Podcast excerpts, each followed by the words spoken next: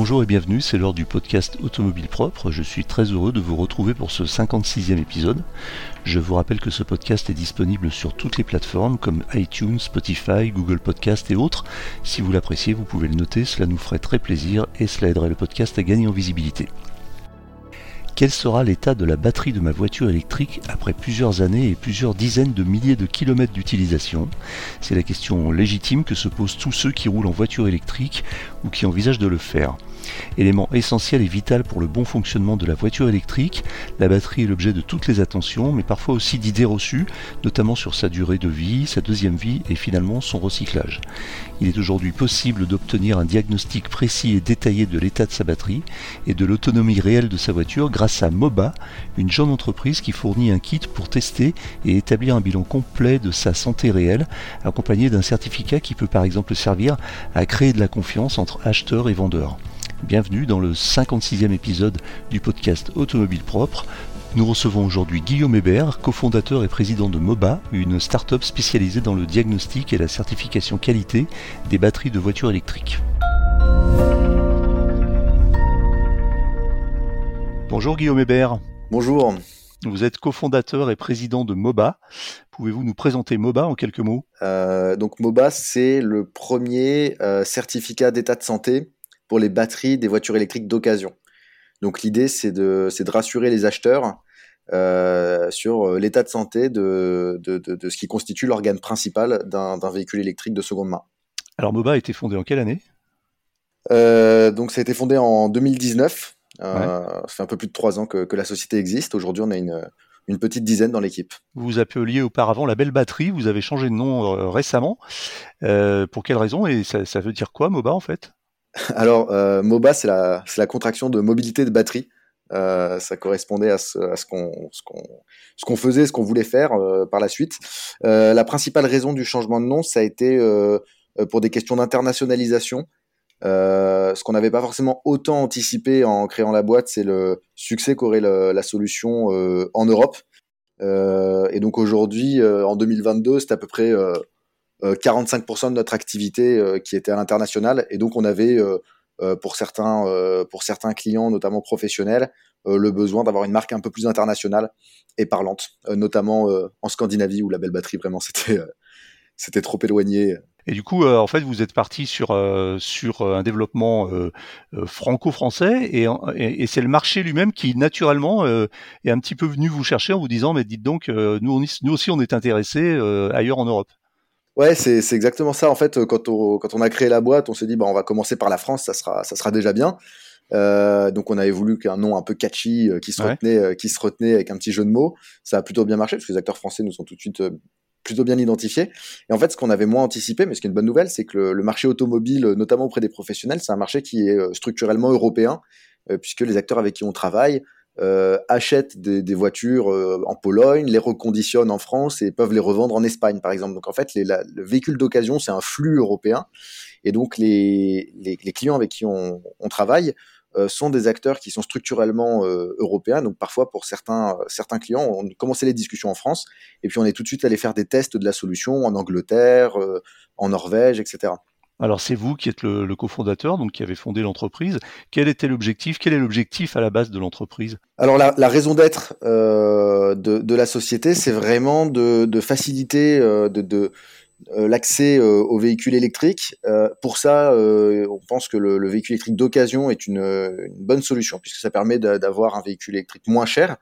et donc, quand on regarde les freins à l'achat d'une voiture de, électrique d'occasion, on a tout de suite vu la problématique de la batterie euh, sur un véhicule thermique d'occasion, il y a aujourd'hui plein de labels qui existent pour se rassurer sur euh, l'état de la carrosserie, sur euh, le kilométrage réel, sur l'historique de la voiture. Il y, a, il y, a, beaucoup de choses qui existent pour rassurer les acheteurs.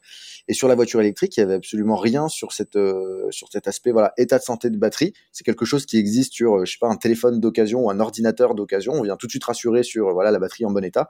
Donc ça nous a paru assez naturel pour nous que euh, si on voulait que le, le marché de l'électrique d'occasion se débloque vraiment, euh, il fallait que ça passe par de la réassurance et notamment sur la confiance qu'on peut avoir dans l'intégrité de la batterie. Donc c'est comme ça qu'on s'est tout de suite dit voilà, on va euh, tout de suite créer un certificat batterie qui apporte cette cette transparence et cette réassurance sur le véhicule électrique d'occasion.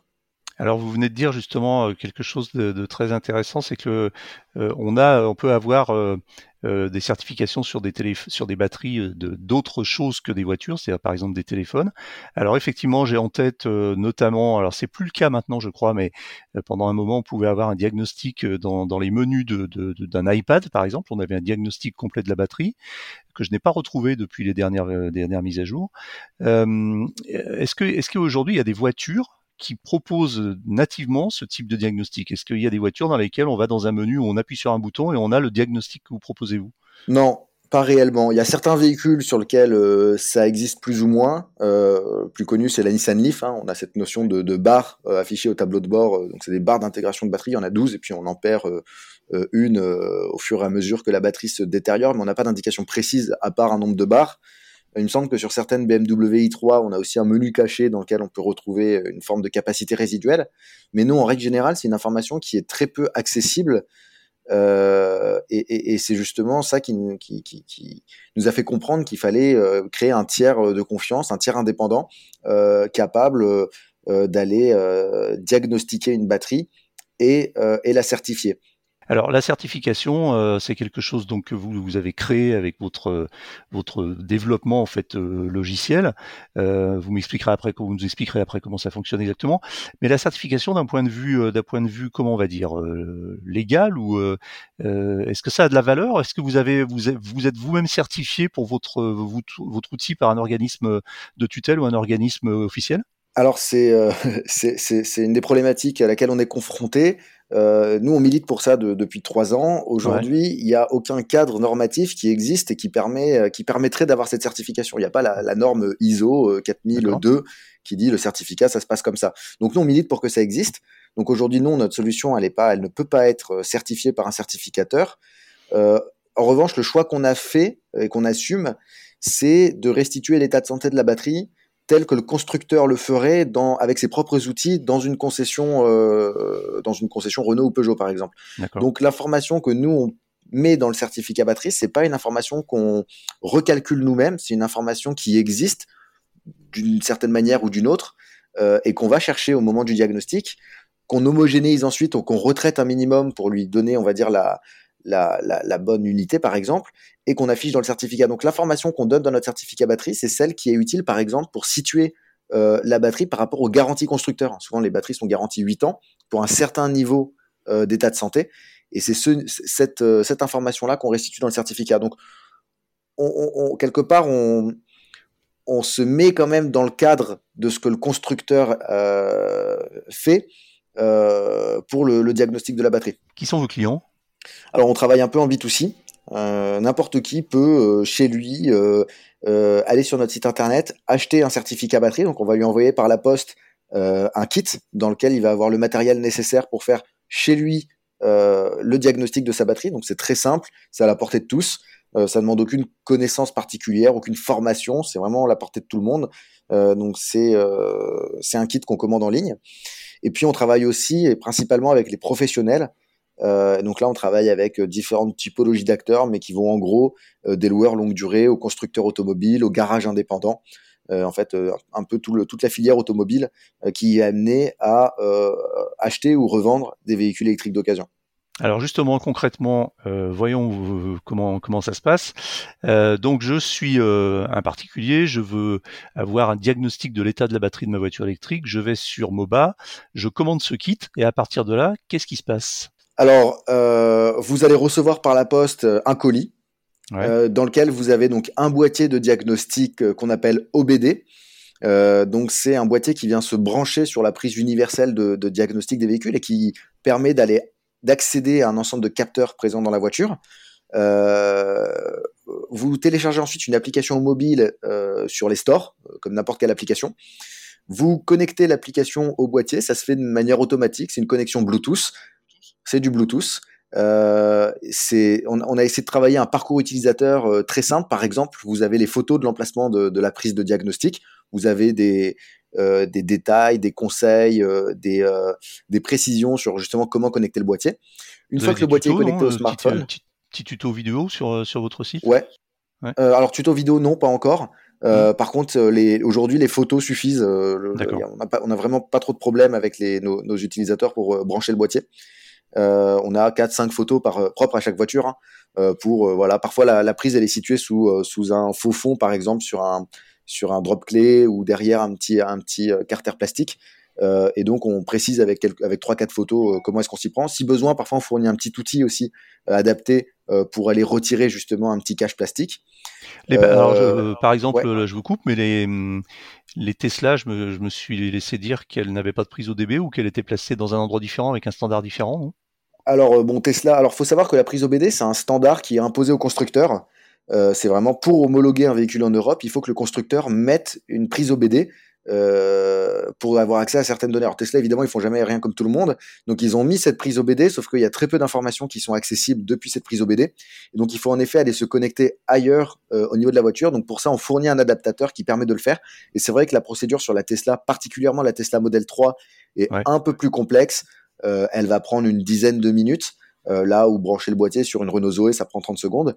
Euh, mais alors c'est un peu plus complexe, mais nous justement notre travail c'est aussi d'avoir de, toute la pédagogie et donc le tutoriel qui va bien euh, pour que ça soit encore une fois à la portée de tous. Et aujourd'hui on a des clients particuliers qui font le diagnostic sur une Tesla Model 3 sans problème. Une fois que, une fois que donc on a branché son, son dispositif, on obtient donc sur l'application tout un tas de, de données. Alors c'est quoi ces données? Qu'est-ce qu'on a? Qu'est-ce qu'on voit sur l'application?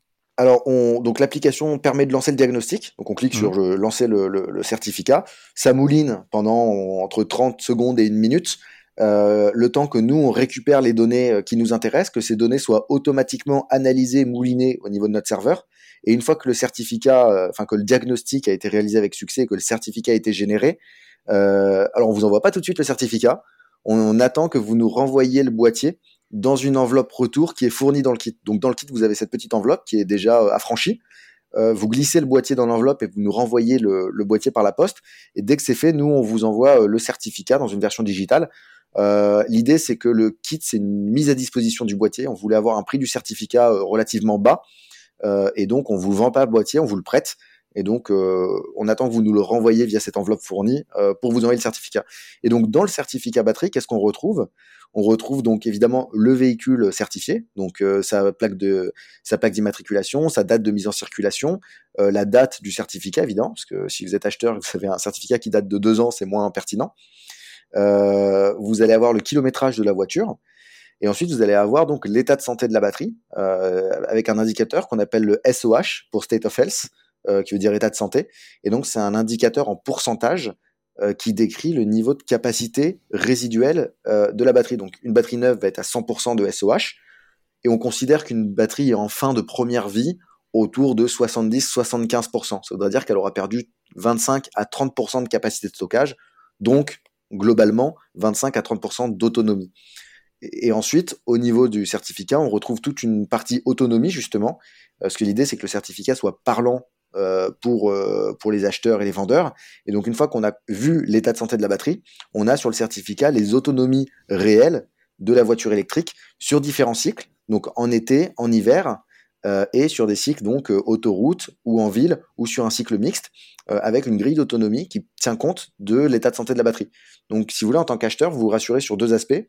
D'abord sur le fait que la batterie est en bon état, et ensuite sur le fait que l'autonomie réelle de la voiture, je ne parle pas de l'autonomie WLTP qui est souvent assez hmm. éloignée de la réalité, c'est-à-dire l'autonomie réelle de cette voiture-là en particulier correspond à mon besoin.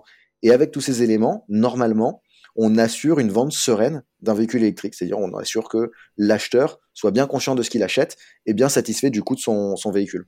Vous avez parlé de fin de première vie aux alentours de 70 à 75% d'autonomie, enfin de, de, de, SOH. Euh, ça veut dire quoi, fin de première vie Ça veut dire que c'est le, le moment de vendre la voiture euh, La batterie va partir en recyclage? Alors, sur les batteries lithium-ion qui sont dans les voitures électriques, on parle souvent de plusieurs vies. Mmh. donc on aurait une première vie qui serait de en gros 8-10 ans euh, donc en usage mobile. Donc c'est euh, voilà la, batterie de la voiture électrique telle qu'on la connaît. Et euh, cette batterie, une fois qu'elle arrive à justement 70-75% de capacité résiduelle, ses performances ne sont plus forcément adaptées à la voiture électrique. Pourquoi? Parce que la capacité diminue, mais le poids de la batterie, lui, il change pas. Donc en fait, on se retrouve à avoir une batterie très lourde, qui stocke très peu d'énergie. Donc ça fait plus vraiment sens sur un usage mobile. Donc on va arrêter d'utiliser cette batterie dans la voiture. En revanche, on va pas forcément la recycler tout de suite parce que la batterie, elle conserve quand même un certain niveau de performance. Et donc on va parler d'une deuxième vie pour du stockage stationnaire. Et donc on va pouvoir retrouver ces batteries-là dans des packs, euh, par exemple des Powerwall euh, pour du stockage solaire, du stockage éolien. Euh, dans une maison, dans une collectivité, dans une résidence. Voilà, il y, a énormément d'endroits où on va pouvoir utiliser cette batterie de deuxième vie, là aussi pour une période euh, plutôt longue, d'une dizaine d'années, et seulement au bout donc de cette deuxième vie, on va euh, la recycler, c'est-à-dire vraiment euh, récupérer les matières premières, la démanteler et récupérer les matières premières qui la constituent pour potentiellement refaire des nouvelles neuves. D'où l'importance de faire bien la distinction, c'est pour ça que j'insistais sur ce point, entre la réutilisation, c'est-à-dire la seconde vie, et puis la fin de vie qui est vraiment pour le coup le, recyclage. Du coup, euh, une batterie classique de, on va dire moyenne, d'une voiture électrique moyenne, alors je sais que c'est un petit peu vague comme question, mais ça perd quoi? Ça perd combien par an? Ou par, ou par kilo, par nombre de kilomètres en gros en, moyenne, alors c'est plutôt une euh, dégradation euh, par an qu'il faut regarder. Il y a deux constats qu'on a fait nous avec avec le recul qu'on a maintenant, c'est que bon en moyenne une batterie va perdre entre 2 et 3% d'état de santé par an. alors on a une période de dégradation, on va dire un peu accélérée la première année. Au début, on a vraiment la, la, batterie passe très vite de 100% à 95 voire 90%. Ensuite, on va avoir un plateau relativement lent euh, avec une dégradation là autour de 2% par an. Euh, ce plateau, il va durer, selon l'utilisation de la voiture évidemment, mais euh, entre 6 et 8 ans.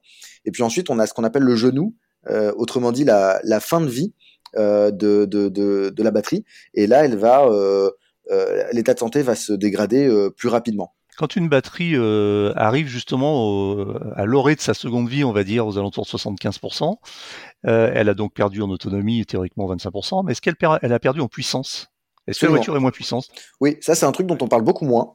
Euh, mais qui existe aussi. Euh, il y a un indicateur pour le, la capacité de stockage qui s'appelle le state of health, mmh. et il y a un indicateur pour la perte de puissance qui s'appelle le, le, SOF, c'est le state of function. Okay. Euh, et, et, donc en effet, une batterie va aussi perdre en capacité de puissance, soit une capacité à délivrer de la puissance, c'est-à-dire en gros ça va se ressentir au niveau de la voiture, elle va avoir moins de peps à l'accélération, mais aussi la capacité à encaisser de la puissance, c'est-à-dire que cette même voiture va potentiellement charger moins vite sur des bornes rapide.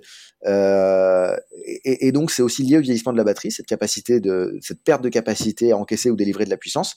Et on a même un troisième aspect qui est l'aspect sécuritaire. Euh, une batterie qui vieillit euh, peut potentiellement aussi présenter euh, plus de, de, de, de, défauts ou en tout cas d'une capacité plus importante à, à prendre feu. Ou. Alors, je vais rassurer tout le monde, euh, le, logiciel qui encadre la batterie permet d'éviter ça, et donc ça n'arrive mm. pas. Mais c'est des, comportements physiques qui, sont propres à la batterie lithium-ion, cette, cette, notion de vieillissement de la batterie sur les aspects donc de capacité de stockage, de capacité de puissance et de sécurité. Alors, je confirme ce que vous dites pour mon expérience personnelle. Et euh, alors, j'ai eu une voiture électrique, c'est la première, donc j'ai pas beaucoup de recul, mais ça fait quatre ans que je la pile. Et euh, effectivement, je suis passé de 100% à à peu près 95% la première année. Puis, euh, en gros, euh, sur, sur 4 ans, j'ai perdu 10%. Par contre, ça, ne bouge plus. C'est-à-dire qu'en fait, les 10%, c'est exactement ce que vous décrivez, je les ai perdus sur les deux premières années, en gros. Je suis passé de 100% à 90% euh, sur les deux premières années, et depuis, euh, depuis deux ans, ça bouge pratiquement pas. Bon, bah tant mieux. Peut-être que vous avez le, le palier, je j'ai pas atteint le genou encore. vous avez peut-être une utilisation parfaite de la voiture, hein, c'est possible aussi. Ouais, alors je je sais pas, effectivement, elle charge elle charge et ça je crois que c'est important aussi, elle charge souvent en charge lente sur des prises domestiques à 220 230 volts euh, et elle reste le, le constructeur préconise c'est quelque chose qu'on voit en allant chercher dans les dans les euh, dans les modes d'emploi mais qu'on qui est très peu mis en avant, enfin en tout cas chez ce constructeur, c'est qu'il préconise idéalement que la voiture reste branchée tout le temps sur une prise de 120 même quand elle ne charge pas, même si elle est, même si on a bloqué la charge à 80 ou 90%, euh, de façon, euh, je, bah, alors je sais pas exactement pourquoi, mais en tout cas, c'est, c'est marqué noir sur blanc.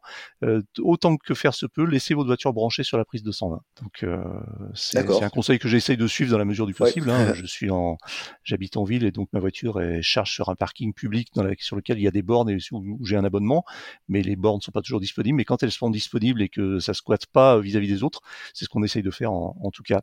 Euh, vous travaillez. Ah oui, alors quel est le prix de quel est le prix de cette de ce kit euh, Le certificat coûte 49 euh, euros.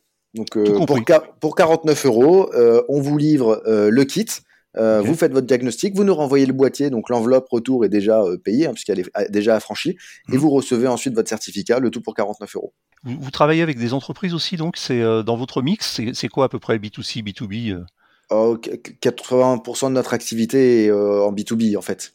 D'accord. Très bien. vous, vous, adressez aussi les flottes, par exemple C'est ça, les, les flottes d'entreprises, les acteurs, donc les sociétés de location longue durée, euh, par exemple, sont de plus en plus intéressés sur le fait de contrôler l'état de la batterie au bout de, de 36 ou 48 mois de location. Euh, mmh. Voilà, pour mmh. être sûr que euh, la batterie a été dégradé, on va dire, euh, de manière euh, normale. Ouais, parce que c'est en fait c'est très nouveau et effectivement les sociétés de location de, de, LLD euh, sont parties un petit peu dans l'inconnu quand elles se sont mises à louer des voitures électriques sans trop savoir quelle serait la valeur de revente et notamment comment la valeur de revente pourrait être pourrait être impactée par l'usure de la batterie. en effet. C'est ça. en 2020, vous avez lancé une application qui s'appelle Antilope. Est-ce qu'elle elle existe toujours C'est alors elle existe toujours. Euh, et elle va continuer à exister, mais sous, sous une autre forme. Euh, donc Antilope va être amené à évoluer. Euh, avec pas mal de choses super sympas qui sont dans les cartons. Là, on a une équipe R&D, une équipe de développeurs qui qui sont à 200%. Euh, je vous en dirai un peu plus dans normalement deux mois. Justement, vous travaillez sur d'autres prestations et d'autres applications. Euh, vous avez d'autres idées autour de, de ce métier? Ouais, complètement. Le certificat batterie, c'est vraiment une, une, première étape pour nous. C'était la manière, on va dire, la plus simple de rentrer sur le marché. Euh, c'est voilà euh, le bon produit au bon moment vendu à la bonne personne. Et, donc c'est ce qu'on c'est par ça qu'on est qu'on a commencé. Mais on a plein d'autres idées sur ce qu'on peut faire avant le certificat batterie et ce qu'on peut faire après. Et justement Antilope s'inscrit là-dedans. D'autres développements aussi en cours s'inscrivent là-dedans. On a fait des recrutements de, de, de, super super profils récemment notamment des, des docteurs en, en, en expertise batterie donc on, on, commence à aller très loin dans, dans la R&D et tout ça va prendre une forme une nouvelle forme dans, voilà, dans, je vous disais, deux mois. Donc j'ai hâte de, de, vous partager ça plus en détail. Euh, du coup, ça, ça marche bien, vous êtes content? Ça marche très bien, on est très content, on a des, des perspectives pour, euh, euh, pour cette année qui sont, qui sont super sympas avec des déploiements européens euh, qui, sont, euh, qui, sont, qui se passent très bien. donc ouais, tout va bien. Vous avez, vous avez ou vous allez lever des fonds? Euh, alors, si, euh, si, si, on, on est startup, donc on est toujours plus ou moins euh, à la recherche de fonds, euh, soit pour aller plus vite, soit pour aller euh, plus loin. on n'est pas sur une, enfin, on n'a pas le couteau sous la gorge avec le, voilà, l'idée, il faut absolument lever des fonds parce que dans deux mois on n'a plus, de, on a plus de cash. Ça, c'est une réalité que malheureusement beaucoup de startups ont. Et nous, on a la chance de ne pas être dans cette situation-là. Euh, donc on attend le bon moment. Mais oui, on a, euh, on a une levée de fonds en préparation. Très bien. Guillaume Hébert, j'ai une dernière question pour vous que je pose à tous mes interlocuteurs. Euh, est-ce que vous roulez vous-même en voiture électrique? Alors, j'ai pas de voiture, parce que je suis parisien, donc je fais beaucoup, hmm. beaucoup de vélo. C'est une réponse assez fréquente en fait. Mais quand je fais, quand j'ai des trajets à faire, je, je, je loue une voiture électrique. Ouais. J'ai beaucoup d'applications maintenant qui sont super pour louer facilement une voiture pour un week-end. Et quand, quand j'ai l'occasion de le faire, je le fais en voiture électrique, euh, avec plaisir. Très bien, Guillaume Hébert, je vous remercie. Je rappelle que vous êtes cofondateur et président de MOBA, une entreprise ou une start-up euh, spécialisée euh, dans l'analyse de la qualité des batteries de voitures électriques. Merci. C'est moi qui vous remercie. Voilà, c'est terminé pour aujourd'hui, mais l'actualité de la voiture électrique ne s'arrête jamais. Retrouvez-la heure par heure sur automobilepropre.com. Pensez bien à vous abonner via votre plateforme préférée afin de ne rater aucun épisode. Et n'oubliez pas de noter le podcast sur les plateformes, c'est le meilleur moyen de nous soutenir. N'hésitez pas également à nous faire vos retours, remarques et suggestions à l'adresse podcast.automobilepropre.com. Quant à nous, nous vous disons la semaine prochaine pour un nouveau numéro de, de Automobile Propre, le podcast, qui sera à nouveau une interview d'un acteur de l'électromobilité. Salut